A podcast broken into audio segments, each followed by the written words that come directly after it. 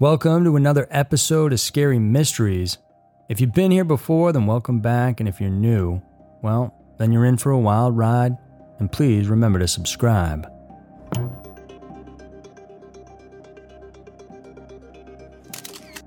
Scary Mysteries Twisted News Kidnapped four year old Australian girl and murdered Buffalo woman. Terrifying cases of true crimes and strange events Every week, Twisted News dives into two mysterious and scary cases currently happening in our world. This week, we'll tackle the horrifying case of a four year old Australian girl and the surprising developments in the 1993 case of a Buffalo woman who was murdered. Get ready for Scary Mysteries Twisted News.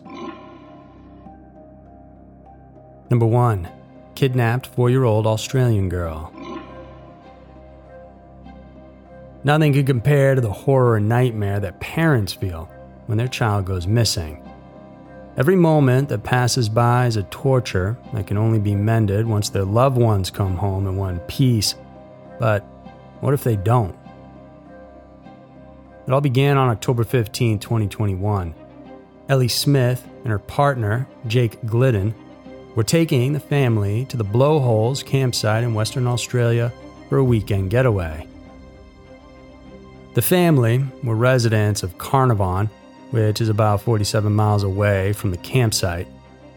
By around 8 p.m. that evening, the parents had already tucked in Cleo, Ellie's daughter from a previous relationship, and baby Isla, her child with Jake. The following morning, Ellie was shocked, though, to discover Cleo missing from their tent. Her sleeping bag was nowhere to be found as well, she immediately called the police to report the harrowing incident.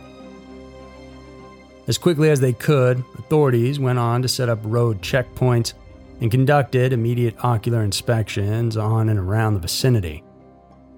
A task force comprised of officers from the State Emergency Service, SES, local homicide detectives, and the National Emergency Operations Unit were also called in to address the pressing matter. The following days were nothing but pure torment for the family and those concerned in the case. While the police continued with the search and investigation, Ellie took to social media to make a public appeal. She requested for assistance on the investigation, pleading with everyone to share any information they had that could help find Cleo. On October 21st, the office of the Western Australia State Premier, Mark McGowan, put up an amount of 1 million Australian dollars as reward for any information leading to the missing girl's location, as well as to the arrest of those involved in the abduction. It would take more than a week before the Australian authorities could make a substantial development in the case, but on November 2nd, detectives received a tip that helped them out. By midnight, state police officers arrived at a secluded house in Carnarvon with time against them, the operatives quickly enacted their plans. They forced their way into the residence, and there they found the missing girl by herself. It was a huge relief for them to discover the four year old alive and apparently unharmed. News spread around quickly within the community, saying that Cleo was finally found. Police officials subsequently confirmed that indeed they had discovered and rescued the little girl. We were literally looking for a needle in a haystack, and we found it, a spokesperson for the Western Australia Police said. Reports were also rife with the information on the arrest of the suspected perpetrator. He was a man named Terence Kelly, and he was immediately taken into custody following the search and rescue operation.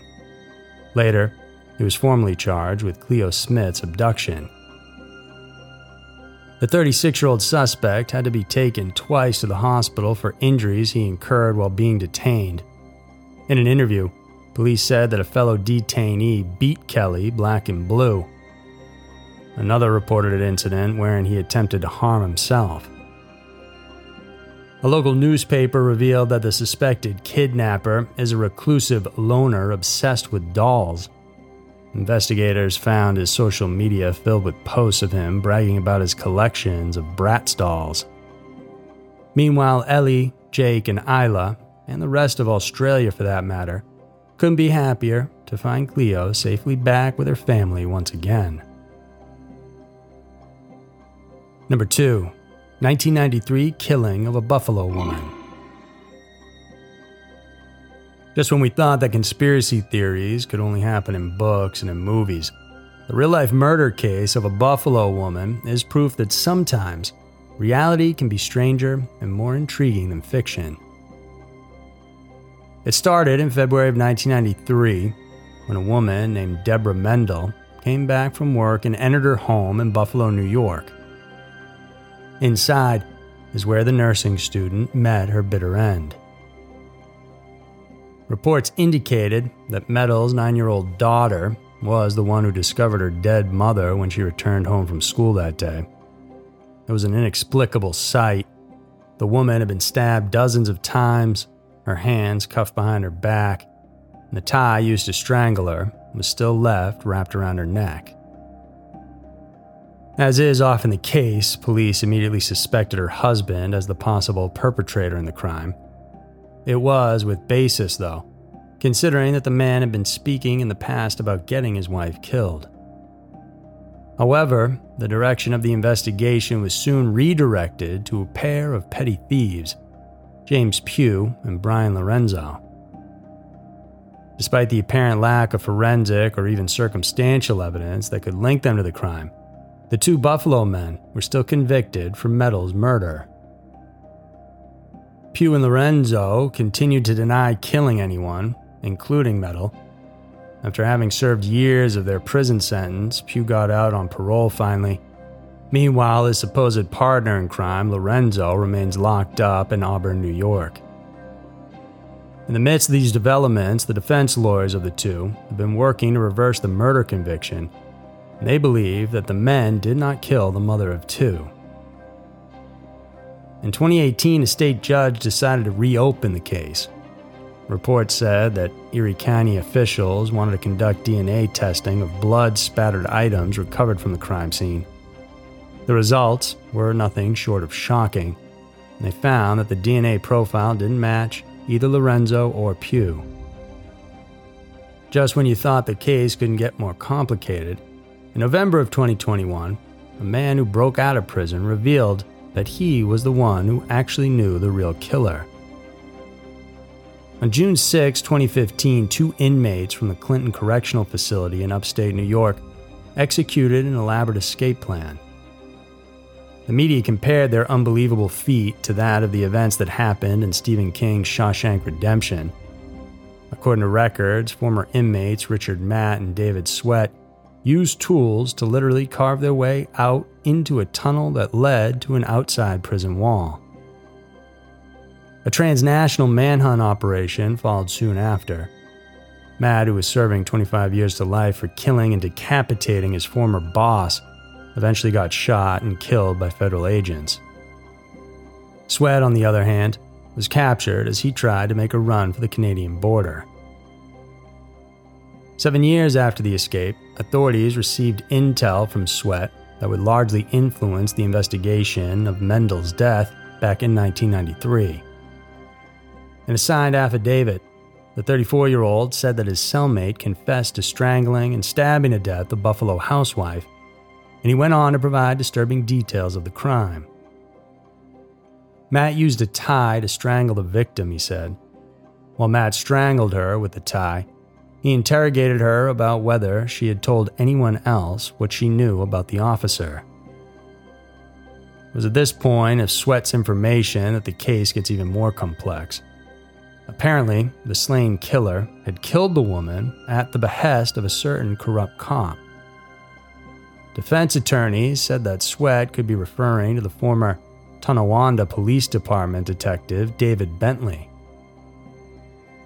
Bentley allegedly had an illicit relationship with Mendel. The retired police officer was purportedly worried that the victim would turn him in for unspecified allegations of crime and corruption. This led the defense to believe that Matt could certainly be the killer that the police had long been looking for.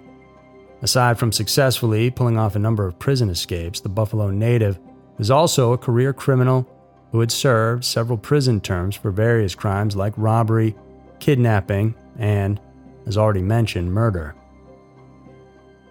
There were also rumors saying that the 49 year old may have been involved in a murder for hire scheme, with him being one of the assassins. Considering this information, it's highly likely that Matt was hired or perhaps coerced to end Mendel's life.